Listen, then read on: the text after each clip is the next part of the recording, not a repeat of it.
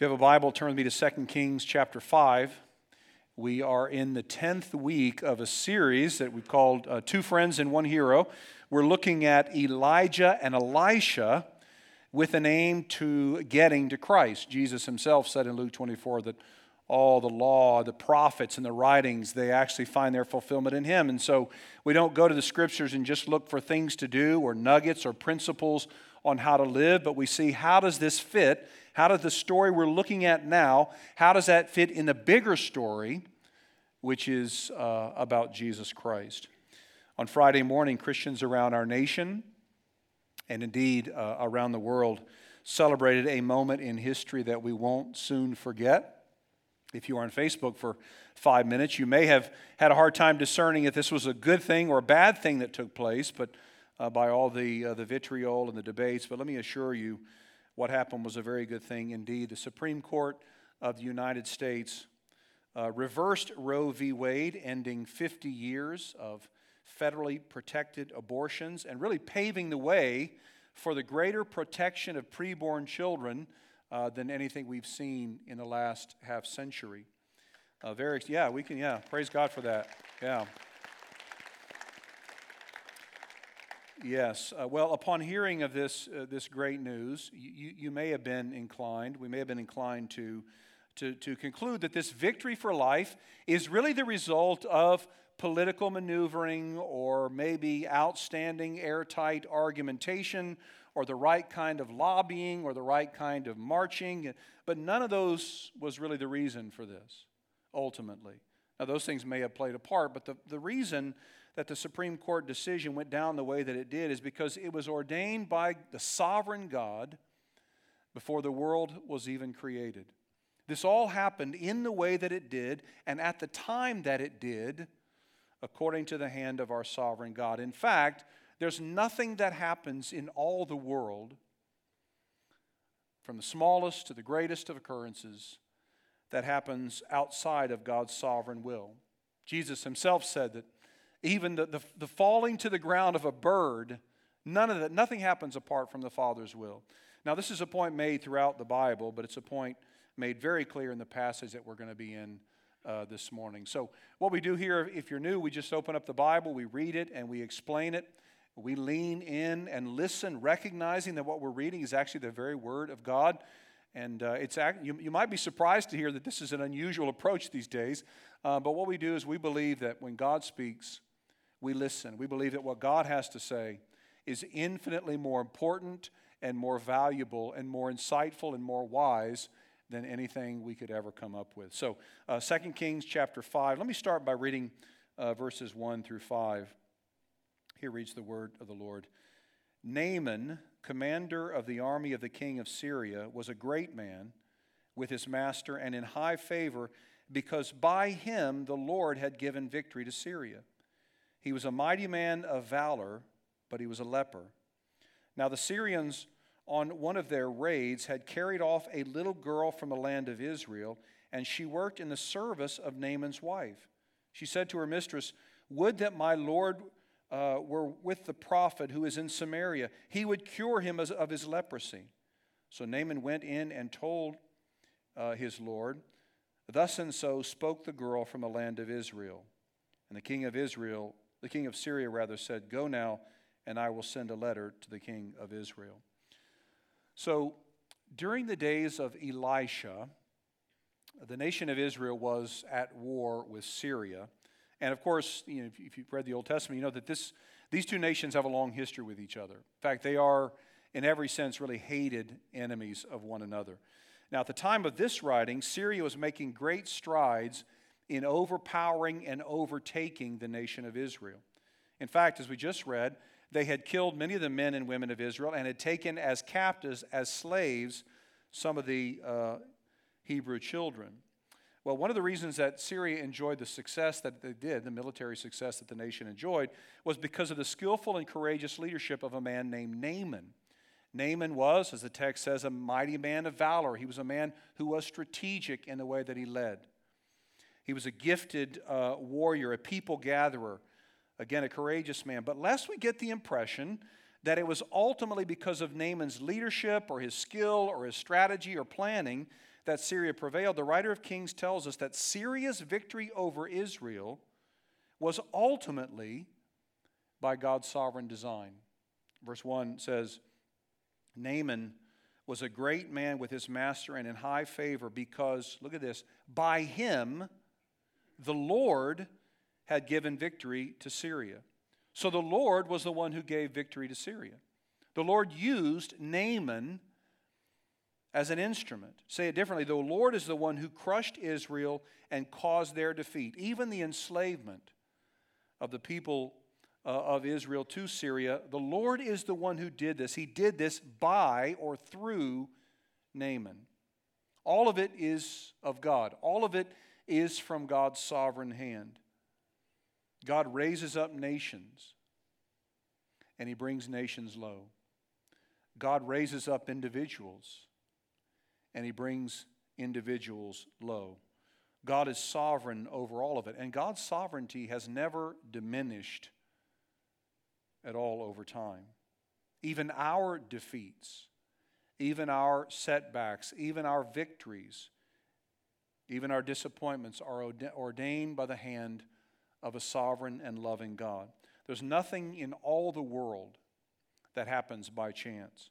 There's nothing in your life that happens by chance. There's nothing that happens by way of bad luck, random uh, misfortunes. Everything that happens in, you, in your life is ordained by a sovereign God. The loss of a job, a job transfer, a bad breakup, a divorce, the diagnosis of a disease, the death of a loved one, a fall in the kitchen, a great storm that arises, a beautiful sunny day. There's nothing that happens apart from God's sovereign will.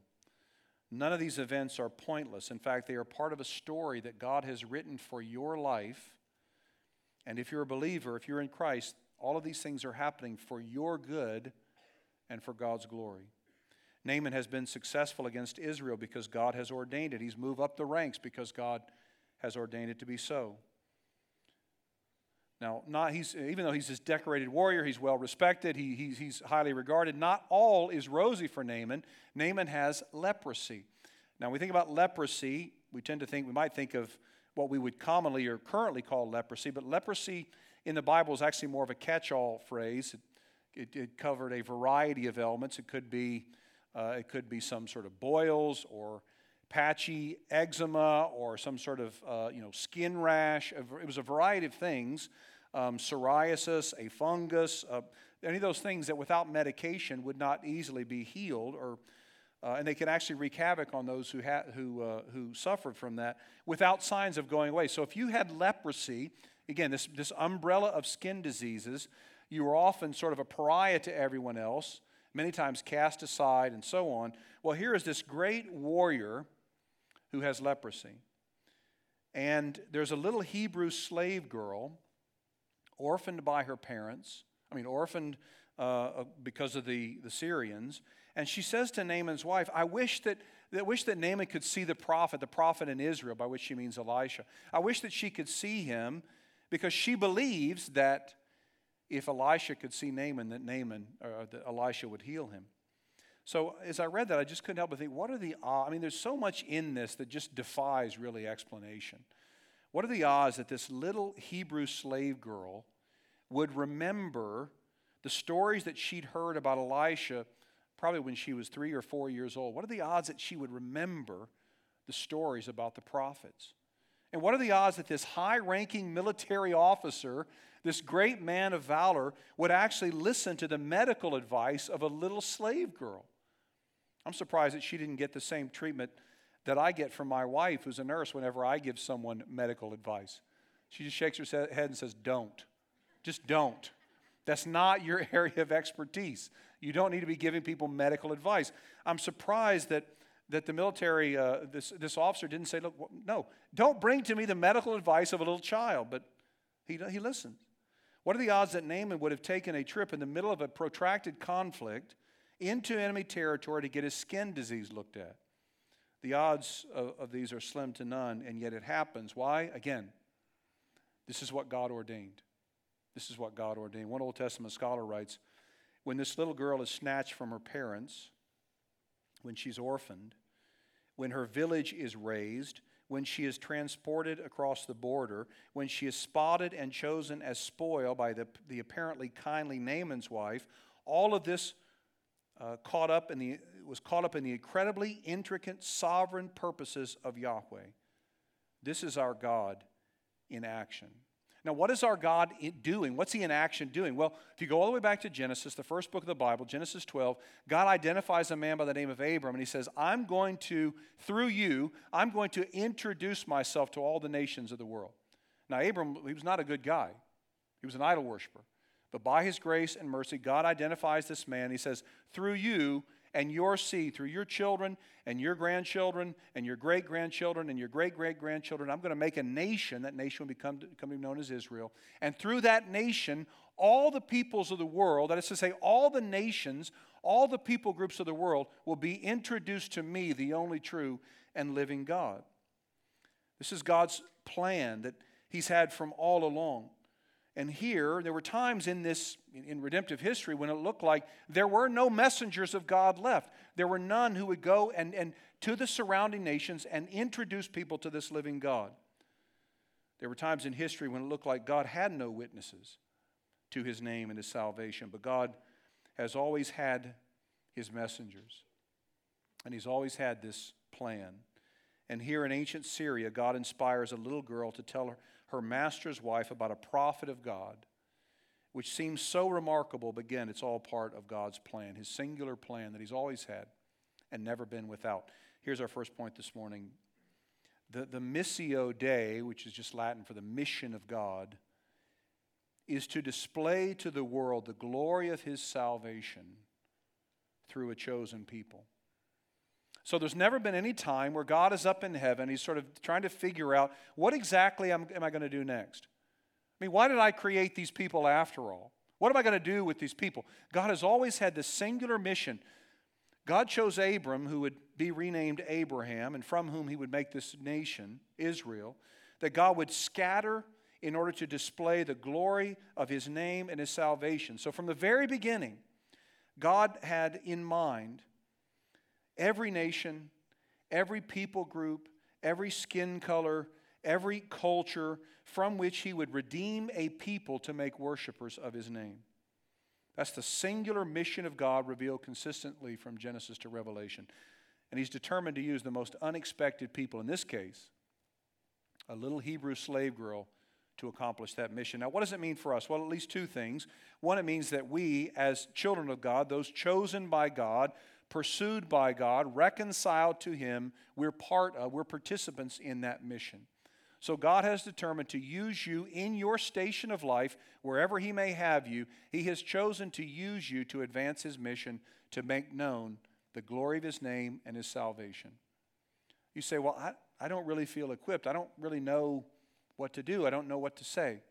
Well, think about this little girl, a, a little girl who's lost her mom and dad, everything she's known she has the courage to say, Oh, really? She's thinking about the glory of God, the power of God, the prophets of God, and she thinks, I really wish that this great man, Naaman, could see Elisha because he could heal him.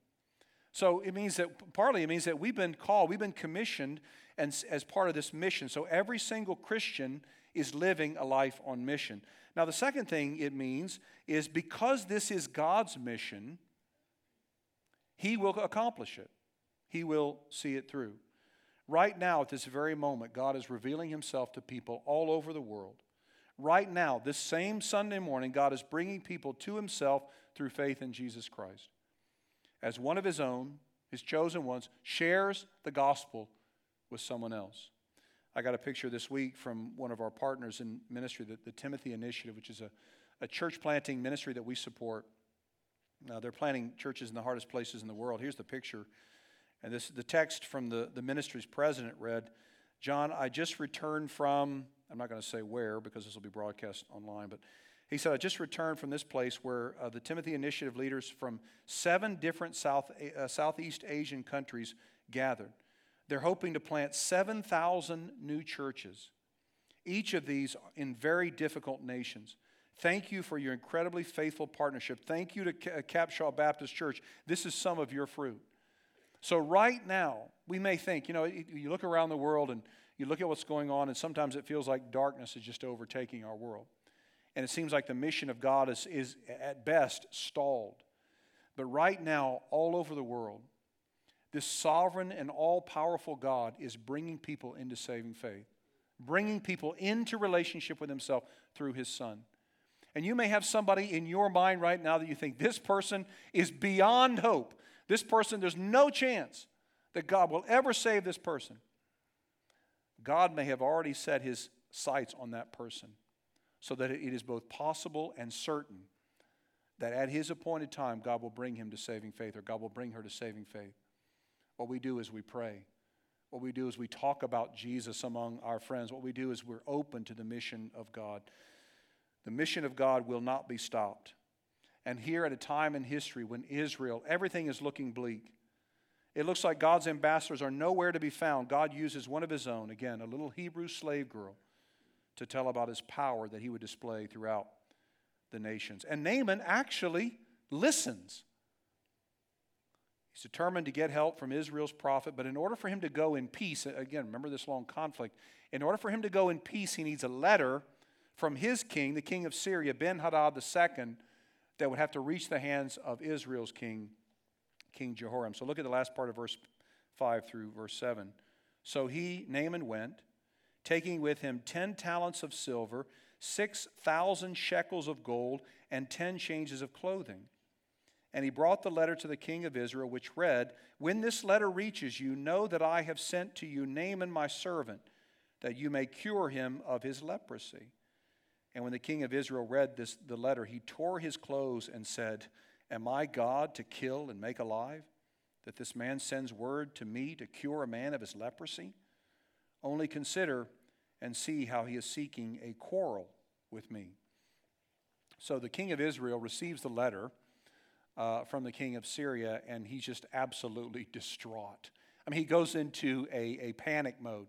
He, he tears his clothes, which is a sign of fear, a sign of despair. And I don't miss what the writer is doing here.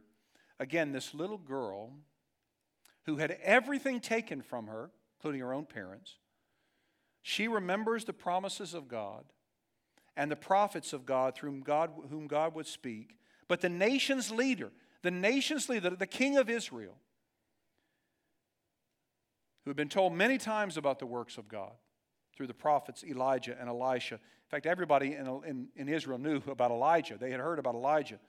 The nation's leader has no confidence in God. So he, what does he do? He puts a political spin on it. He said, This is not genuine. This is a farce. He said, This is a war tactic. He's just looking for another reason to fight. And then Elisha gets wind of this, of the king's response, and he says, You don't know, do you? There was, uh, in my neighborhood growing up in Dayton, Ohio, it wasn't uncommon for houses on my street to be burglarized or broken into. And in fact, we went on vacation one year, uh, one summer, um, and we got back, went to a different state, got back, and we walked in our house, and there's blood all over the walls of our house. And we noticed that someone had punched out the back, one of the back windows of our house and climbed in, but in doing so, uh, he cut himself badly. And so we walk in, you can imagine the scene. I was like 13 at the time. You walk in, and just blood all over the house. I mean, it was unbelievable. It was uh, in, on my street, there wasn't uncommon for uh, drug deals to be done or to go bad. In fact, one of my very good friends, uh, this big, tall, thin African American guy by Keith, uh, named Keith, uh, he was killed in a, in a bad in a drug exchange that went bad. And so there was a lot going on there. There was a saying in my neighborhood. Uh, it, it went like this: If you don't know, you better ask somebody.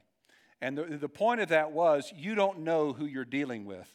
You know, I would see people get in fights. It wasn't, again, it wasn't uncommon at all. Well, this is essentially what Elisha says to the king. He says, if you don't know, you better ask somebody. You don't understand, you don't realize who's in your corner here. You don't realize what you're dealing with. Do you not know that there's a prophet in Israel? Do you not know there's a living God who has his ambassadors? Do you not know who I am as the prophet of God? Why are you fretting like this? And then it just keeps getting better. Look at verses 9 through 12.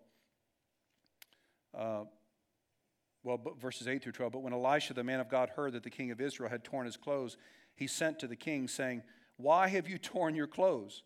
Let him come now to me, that he may know that there is a prophet in Israel. So Naaman came with his horses and chariots and stood at the door of Elisha's house. And Elisha sent a messenger to him, saying, Go and wash in the Jordan seven times, and your flesh shall be restored, and you shall be clean. But Naaman was angry and went away, saying, Behold, I thought he would surely come out to me and stand and call upon the name of the Lord his God and wave his hand over the place and cure the leper. Are not Abana and Pharpar, the rivers of Damascus, better than all the waters of Israel? Could I not wash in them and be clean? So he turned and went away. And look at that last phrase in a rage. He went away in a rage.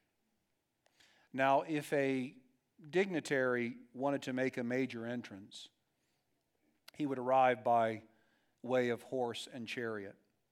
And you could hear him coming a mile away. The horses and the chariots made a lot of noise. In the Bible, horses and chariots are symbols of power and authority.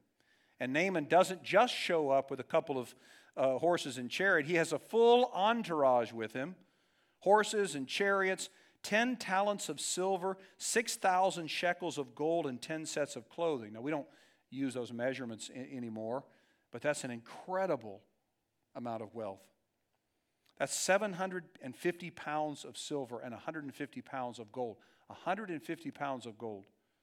Back then, that much gold would have been the equivalent of the annual wages of 600 men.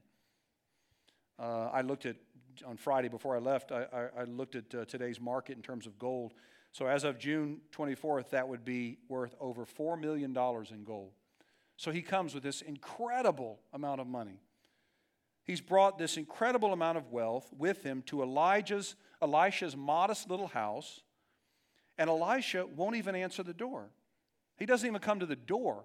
He can't even be bothered to go to the door. Now, in the ancient Near East, this was a terrible, terrible offense. Inhospitality was a major offense. Several years ago, Janine and I had lunch with this young couple. They were newly married, and they were just trying to figure things out, you know, in their marriage. Of course, it takes a lifetime to do that, but they had asked for our counsel on something. And um, she was Chinese and raised in Indonesia he was from rural North Carolina, so they had to navigate some very, some starkly different uh, sort of cultural understandings, which caused more than a few, um, you know, marital disagreements. Uh, for example, before the couple got married, the husband, to be, he never met his wife's parents. They never met his in-laws. And the first time uh, they, they, were, they were in Indonesia, the first time they came over to meet him uh, was right before uh, the wedding and they saw him, they, watched him sort of bound into the house with his shoes on. And they were absolutely scandalized by this. So they pulled their daughter away. Just hours before they were to get married. They pulled their daughter away and they said, You're, you're making a huge mistake here. This guy is a barbarian. I mean, this guy is the most uncivilized person we've seen. Why would you marry somebody who wears their shoes in the house? They just couldn't get over this, they couldn't understand it. Well, what they didn't realize in, in some parts of North Carolina, if you wear shoes at all, if you wear shoes at all, and not everybody does, uh, you wear your shoes all the time. I guess as a guy from Alabama, I shouldn't be making fun of North Carolinians. Um, but if you wear shoes at all, you wear them all the time. And so they didn't understand that. Took a lot of discussion, a lot of you know, interaction. One of the other things they couldn't get over was sometimes they'd be sitting in the house and somebody would knock on the door. And the husband to be, he wouldn't even get up. He'd just sit there. He wouldn't get up at all, and he'd just wait. They would knock and knock. And so they were absolute, again, they were outraged, outraged by this. This was a terrible uh, offense. If someone knocked on the door in their culture, you got up immediately and you answered the door. Well, that's the way it was in the ancient Near East. So here you have this decorated soldier standing out in front of Elisha's house, knocking on the door. And Elisha, again, he won't even be bothered to answer. He sends his servant instead, who opens the door just a sliver and says, Hey, go wash in the river Jordan seven times and be healed. Well, Naaman is incensed. He's furious with Elijah. He went away in a rage. Why did Elisha take this approach? Was he just kind of too busy? You know, too busy to get up? Was he Playing a video game? Was he just too comfortable to get up? No, there was actually, this was very intentional. This is a calculated move by the prophet. He's trying to bring Naaman down a few notches. Uh, Old Testament scholar Gary Miller writes We must not miss the fact that Elisha is rude on purpose. He means to get under Naaman's skin, and he does. Sometimes it takes shock tactics to get through to others. And the great news is that Yahweh, which is the, the name for uh, Israel's God, the name of God, is more than prepared to do what it takes to break through pride and stubbornness to force humans to humble themselves before the living God. Elisha gives Naaman some good news by way of his servant. Go to the river Jordan and be healed, but Naaman won't receive it. He's so angry that Elisha has ignored him and that, he's, that Elisha was not impressed with Naaman's credentials and resume. Now, here's what's going on in this passage. This is our second point. The good news of God's salvation will only be considered good by those who have been brought low and thus see themselves as bad. There is in every one of us a sense that I can do this. If whatever it is, I can do this if I just try hard enough. I have the ability, if I just lock down, if I just dig deep, if I just try harder, if I just sort of tap into that inner strength, I can do this. And of course, you know, with the age of, with the Enlightenment and the age of achievement and all these things, we're constantly being bombarded, really for the last 150 years at least, with this, these messages that tell us over and over that you can do this. You have the ability. The key is believing in yourself. The key is being true to yourself. All this leads to leads us to conclude that the solution to our problems is greater focus, greater effort, a deeper trust in our own ability, our own goodness. But as we embrace that approach, you know, believe in yourself and just try harder, actually things only get worse. They don't get better. We don't actually do better. We don't find peace. We don't feel that we've made it any closer to God. We don't make the sort of progress that we desire. And we don't feel like things are right between us and God. And the fact of the matter is, things will never be better, so to speak. Things will never be right between us and God if we just try to dig down deep and do better. It's never going to solve the problem of humanity.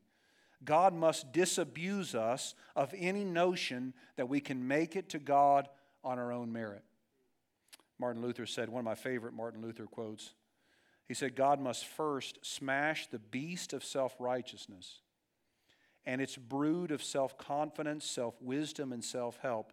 Then the conscience welcomes the gospel of grace with its message of a Savior who came not to break the bruised reed, nor to quench the smoking flax, but to preach glad tidings to the poor, to heal the brokenhearted, and to grant forgiveness of sins to all the captives. Only when we're broken will we embrace healing from outside of ourselves.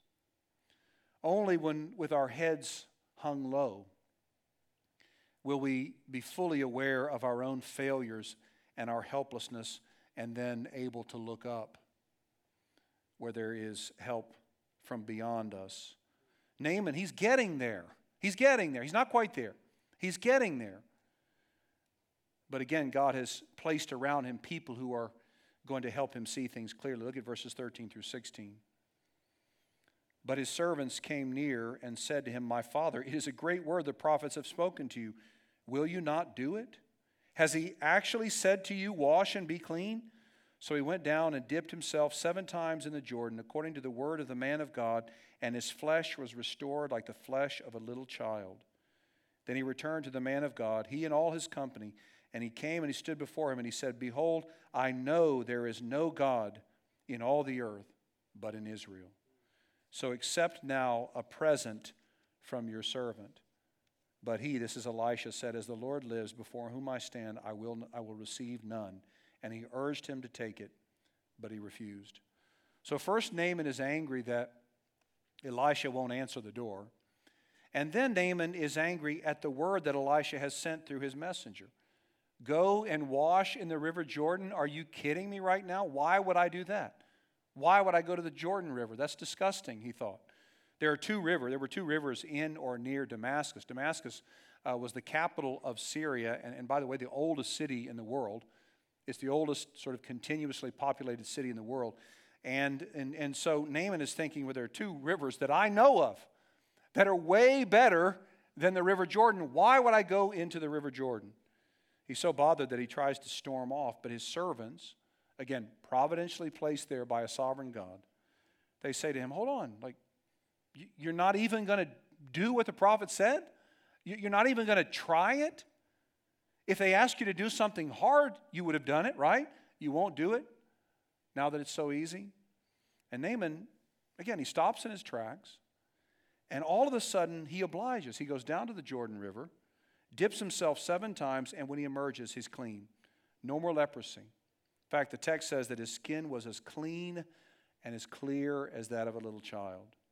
Of course, he's amazed. He can't believe this. He actually, he's stunned by this. He must find Elisha. And when he does, what does he do? Well, first of all, he confesses the Lord as the only living God. So that's good. He says in verse 15, Behold, I know that there is no God in all the earth but in Israel. So that's, that's good. This is, he believes in the only true God. But he can't just leave it there. He says, So accept now a present from your servant. It wasn't just the simplicity of Elisha's remedy that bothered Naaman so much, it was also the freeness of it. Naaman just can't stand the idea of getting something for free because, in his economy, in his mind, the only thing that's worth anything is something that is earned.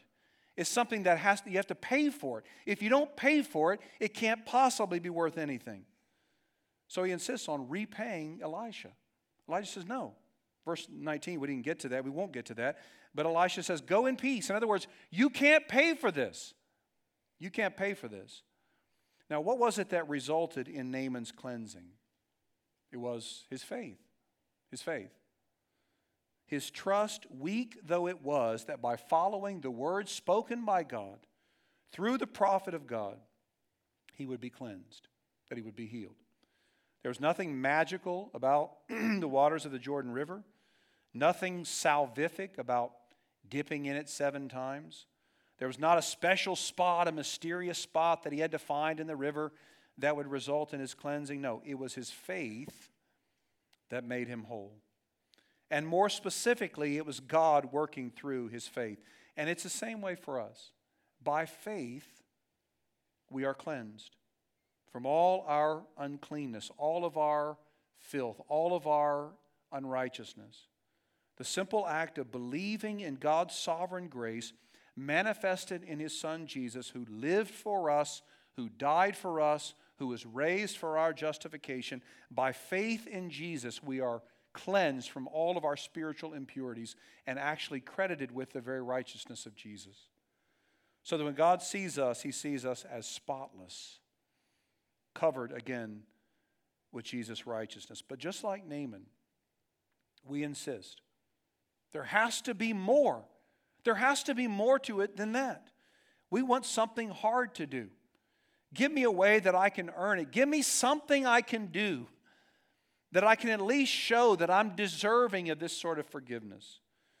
We want to do hard things because that makes us feel like we've contributed that we've done our part, so to speak. That, that way we remain in control. But that's not how the gospel works. When Jesus gave his life on the cross, he said, It is finished. In other words, I've done everything that needs to be done. I've done all the work. There's nothing you can do to add to it. There's nothing else for you to do, hard or easy, in order to be saved. But just like Naaman, those three words on the cross, it is finished, which my son has tattooed on his arm in Greek, those three words are so very hard for us to accept. Just like Naaman, it just doesn't seem right to us, it just doesn't sit well with us. Nick uh, Lannon, who's a pastor and scholar, writes Our resistance to our no cost salvation belies an ignorance of the most crucial tenet of our faith. While no pain, no gain is quite true in some areas of life, the pain was suffered by another and need not continue. Here's our final point this morning our salvation has been fully purchased by Jesus. Any attempt by us to pay it back in installments is an affront to God. It's not a little thing to God, actually, it is an affront to God. Now, does the fact that Christ has done everything mean that we just sit back on the couch the rest of our lives and just sort of take it easy and don't do anything? And uh, no, it doesn't mean that, but it does, it does change the reason that we do everything we do. Now, everything we do, we do not from a position of debt, not to repay a debt, or not even from the position of being debt free. Now, everything we do, we do from the position of already having everything we could ever need in Christ Jesus. So, with no sin debt to pay off and no condemnation that we're under any longer. We live with a lightness and a freedom and a joy and a laughter that surpasses human understanding. Doesn't mean that, of course, we're always going to be happy and always going to be jokey and always going to be lighthearted. But what it does mean is that with all the pressures and the conflicts and the pain the world can throw at us, and some of you are going through things right now I know that are devastating. But with all of that, it means that even in the middle of that, our standing with Christ is secure. No debt hangs over us. So even in the darkest of times, we know that we have a Father who loves us and is for us and who is even now working out all things for our good and His glory. With no love to earn, because our love, God's love, is now fully ours in Christ, it means we can love people who don't love us back with no forgiveness to earn because God's forgiveness is already completely ours in Christ, it means we can forgive others even if they won't forgive us. With God's settled approval now ours in Christ, the fact that the God of the universe loves us and actually likes us, it means we're free to tell others about Jesus and not worry whether we're liked or disliked by anybody else. Now we obey God, we give of our money and time, we love our neighbor, we forgive those who have wronged us, never to earn something, but because we love God, who's already given us everything we need in Jesus Christ. Now let me, let me just end with this illustration. About 12 or 13 years ago, there was a man in our church. This is a different church in a different state. He asked if we could have breakfast. I said, sure, I'd love to.